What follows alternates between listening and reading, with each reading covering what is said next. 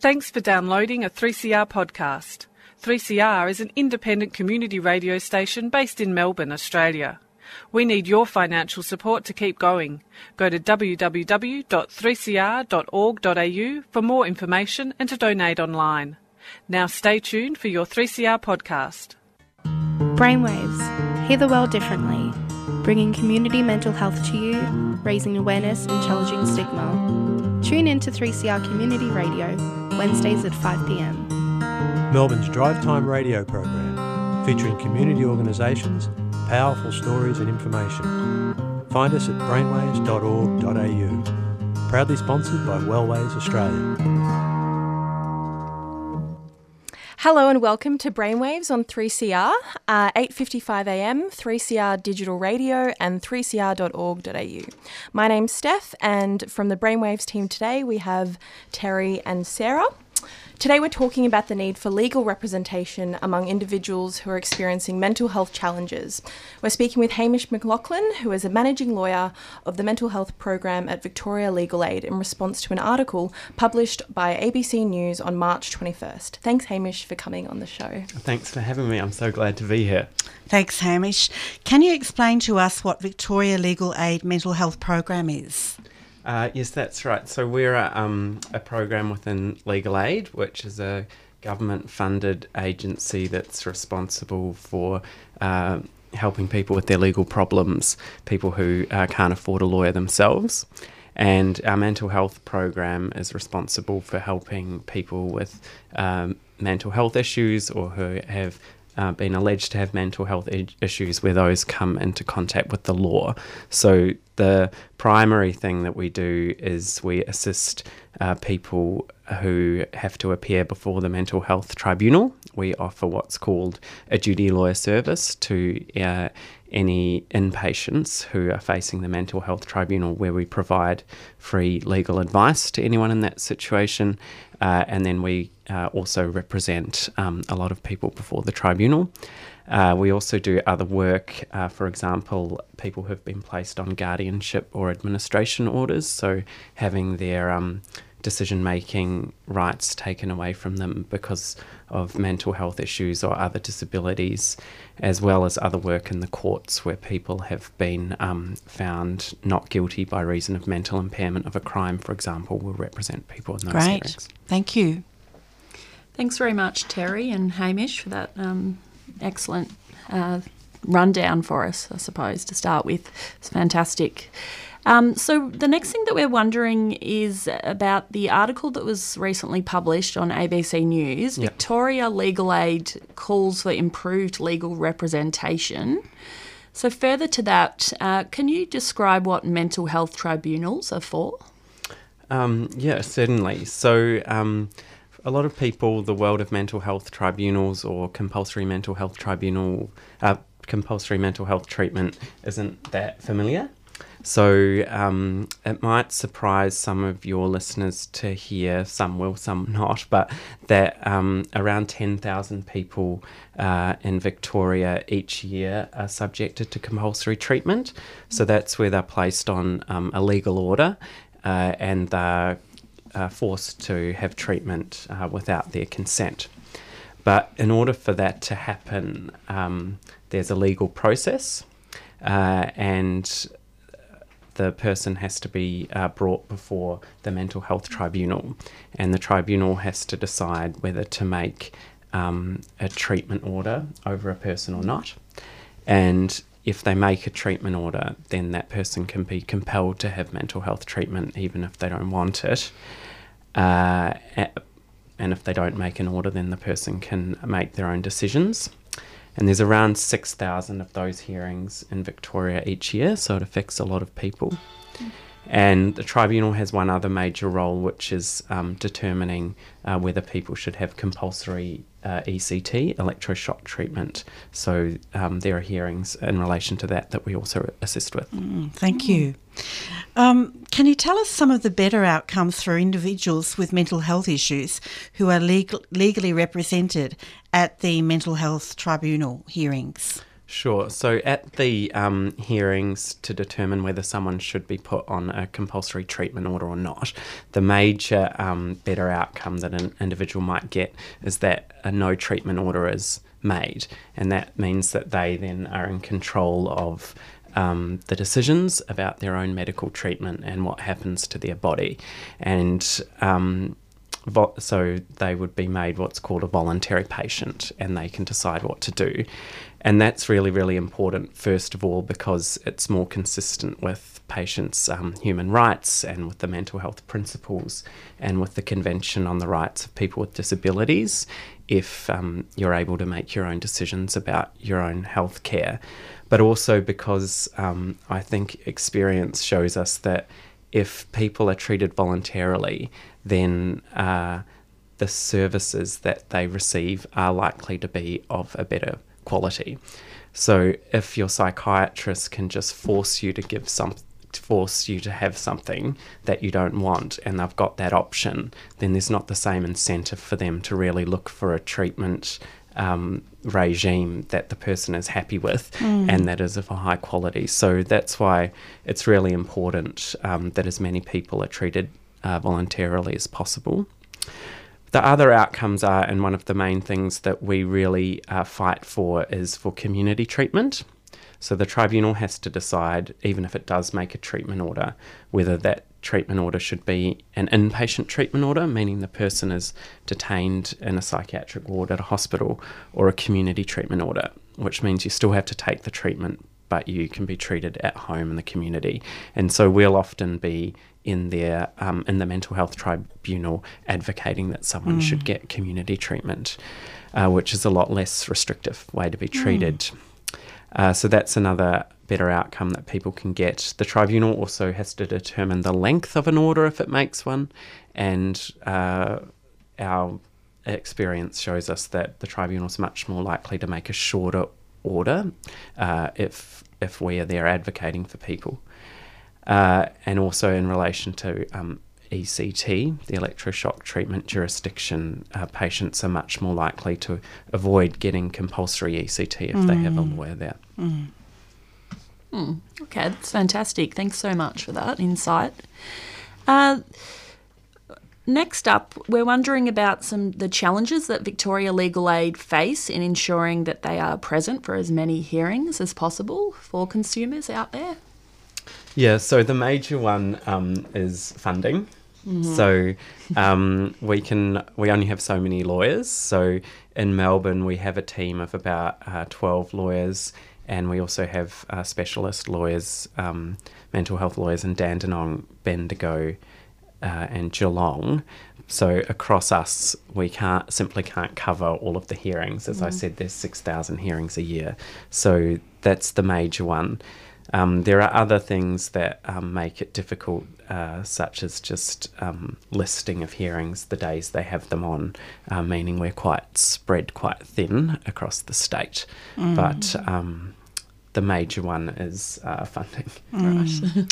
and can you tell us about the repercussions for those with mental health issues who face a mental health tribunal hearing without a lawyer?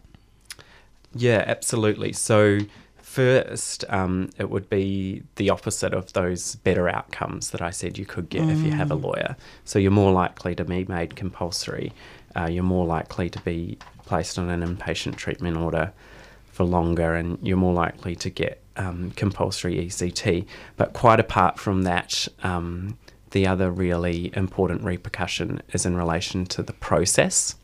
So if you can imagine uh, you've been brought into um, a mental health ward against your will and detained there, and you have um, a doctor making decisions for you uh, you can be there for up to 28 days before you're brought to the tribunal.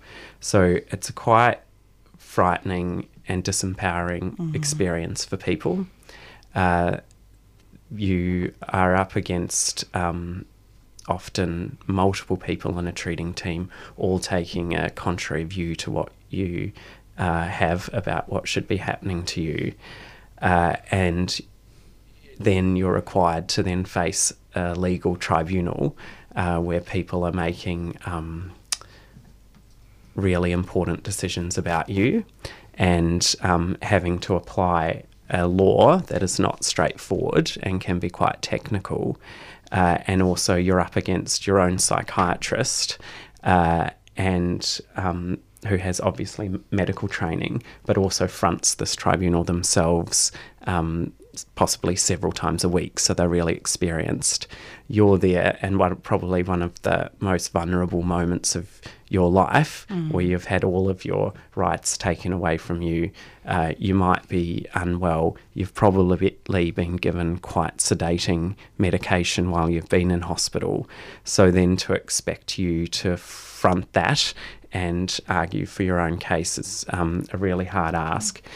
People uh, really need someone in their corner at that point. Mm. And so, quite about apart from the outcomes, um, the process and having someone there to advocate for you, for stand to stand up for you, uh, to be your voice in the tribunal, uh, is really, really important. And whenever we talk to our clients, uh, even if we haven't changed the actual legal outcome of the tribunal, they say it's just meant the world to them and made a huge difference to their experience of compulsory treatment if mm. they've had mm. someone there advocating mm. for them. Mm, it's fantastic. It's very um, exciting for us to know that these, you know, Victorian legal aid are out there to help people when they're at their most vulnerable point. Yeah, thanks. Yeah, great work. Um, so next up, ECT is like quite a drastic treatment that is only implemented in extreme cases. However, Victorian Legal Aid reports a drop in 40% of cases for clients that are approved for ECT if a lawyer is present. What do you make of this?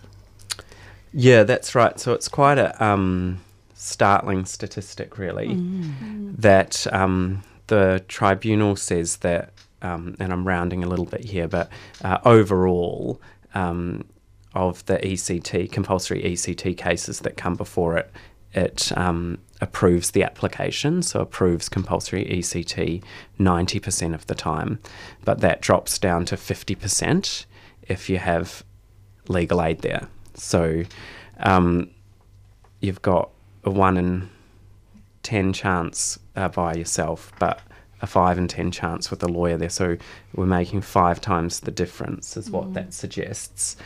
Uh, and um, what, in answer to your question, what do you make of that? Mm. Um, number one, it, it's a large problem. There's about six or seven hundred of these cases per year. Okay. Uh, but we, again, because of the funding um, shortfalls, we can only get along to about 8% of these cases. Right. So it does suggest to us um, that perhaps um, for there to be such a big difference between the outcomes when we're there and we're not, that the Mental Health Tribunal is taking a different approach when we're not there. Mm. But it's hard for us to say because we're not there. Mm-hmm. And it, it, may be suggesting, uh, would you like to comment that there are a significant number of individuals who are receiving electroconvulsive therapy against their will? or perhaps when it may not even be seemed necessary in some cases. Well, that's right. There's definitely a lot that are receiving it against their will. So, mm. um, to re- get it against your will, they have to go to the tribunal to get a special order to give it to you.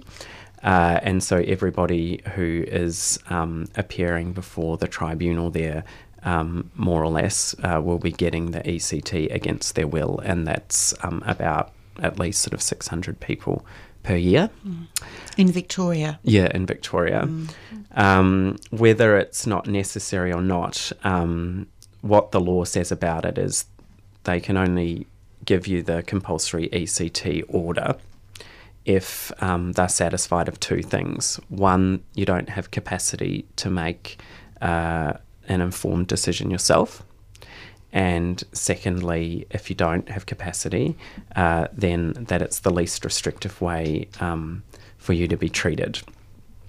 So um, we, as we said from the statistics, quite often manage to convince the tribunal that one or both of those criteria aren't met.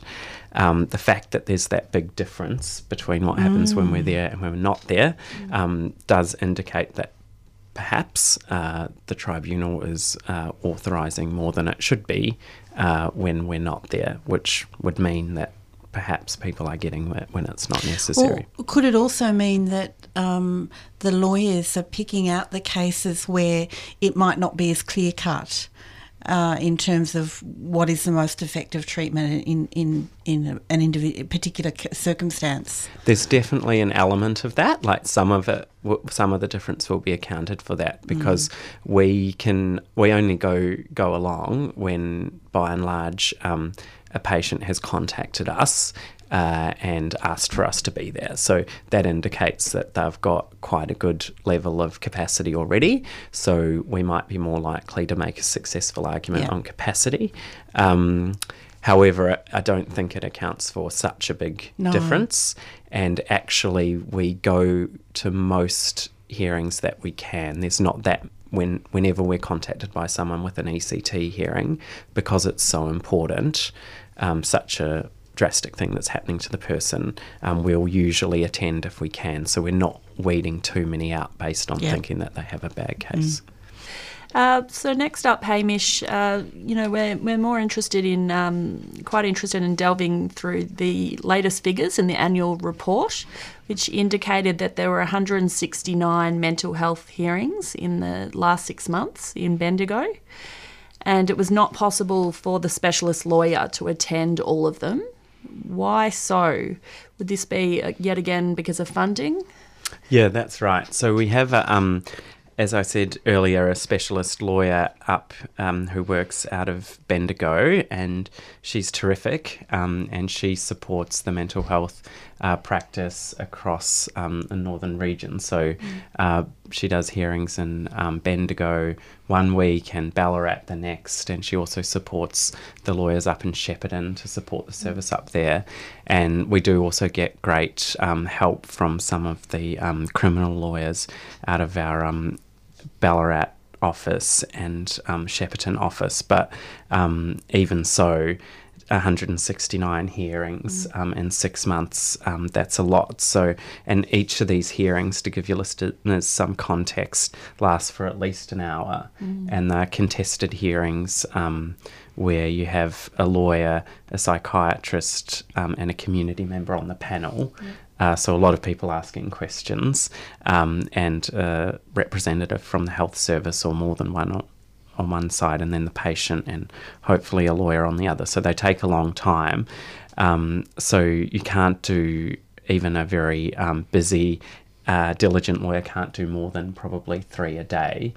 Um, it'd be impossible to prepare uh, more than that, and you'd be um, exhausted. So it's simply um, yeah, to do 170 in six months, what's that, 340 a year? If you're doing one hearing a day, you'd, you'd be there all year. So, um, yeah, it's simply not possible. Uh, so, we really would just require more funding to be able to stretch across mm. that. Mm-hmm. And um, we understand there are even fewer resources available out in regional areas. Um, can you comment on how this is likely to impact individuals living in those rural communities? Yeah, so um, quite apart from meaning, um, obviously they're less likely to be able to have a, a lawyer at their mental mm. health tribunal hearing, um, which leads to all of those things we've talked about earlier in the program. But what the um, uh, research on legal help need across Australia shows us is that if people end up um, in mental health uh, compulsory treatment or detention, that often leads uh, to even more legal issues. Mm. So, um, if you're locked up in a um, in a psych ward for a long period of time, what happens to your tenancy? For example, then you end up with um, uh, tenancy law issues, or you might have uh, issues with work, so you might have employment law issues, or you might end up uh, having some issues with Centrelink. So um, it compounds mm. lack of having lack, lack of um, early intervention. Um, good legal intervention early on can mean you end up with a lot more issues. And if you're out in a rural area, it's of course hard to access lawyers for yeah. those issues as well. Uh, so it's a real problem, and we would love to have more people working out in the country if we could. Okay, yeah, for sure. Absolutely. Some very valid points made there. A lot for us to think about. Thank you. Uh, what do you think needs to change in order for individuals with mental health issues to be adequately represented in tribunals?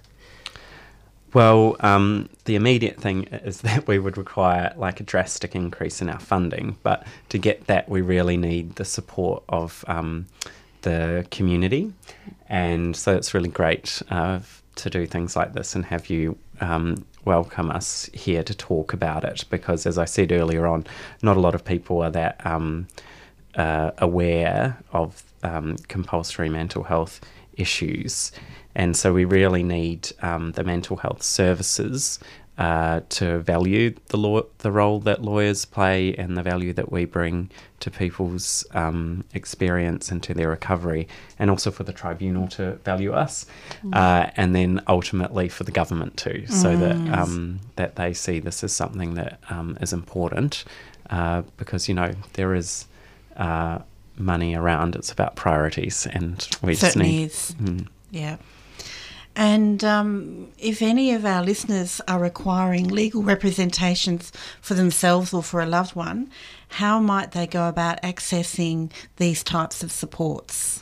So um, they can go onto our website, which is legalaid.vic.gov.au, and there it has a lot of information, and it's also got um, the number to call uh, if you require help, which is 1300 792 387. So 1300 792 387. That's Legal Aid's um, legal helpline. So if you ring up that number, you'll be put through to one of our legal help uh, lawyers uh, who can then um, refer you on to the appropriate place. If you are um, in um, a mental health unit, we have duty lawyer service that comes out to each one of those uh, units. So if you are facing a tribunal hearing, uh, duty lawyer will come and see you the day before your hearing as well. Uh, but if you want some support before then, that's the number to call. Fantastic. Thank you. Thank to, you. Thank you. Thank you to Thank you. Hamish McLaughlin um, for coming on the show today uh, and sharing your knowledge with our listeners. You can find more of our shows at our website brainwaves.org.au or on the 3CR website 3cr.org.au or on iTunes. Feel free to send us feedback or suggestions for shows via email at brainwaves at wellways.org. Next week on the show, we'll be speaking with a representative from Checkpoint about the way video games can help improve mental well-being. So thank you for listening, and we'll be back next Wednesday at 5 pm for another episode of Brainwaves on 3CR. You've been listening to a 3CR podcast produced in the studios of independent community radio station 3CR in Melbourne, Australia. For more information, go to allthews.3cr.org.au.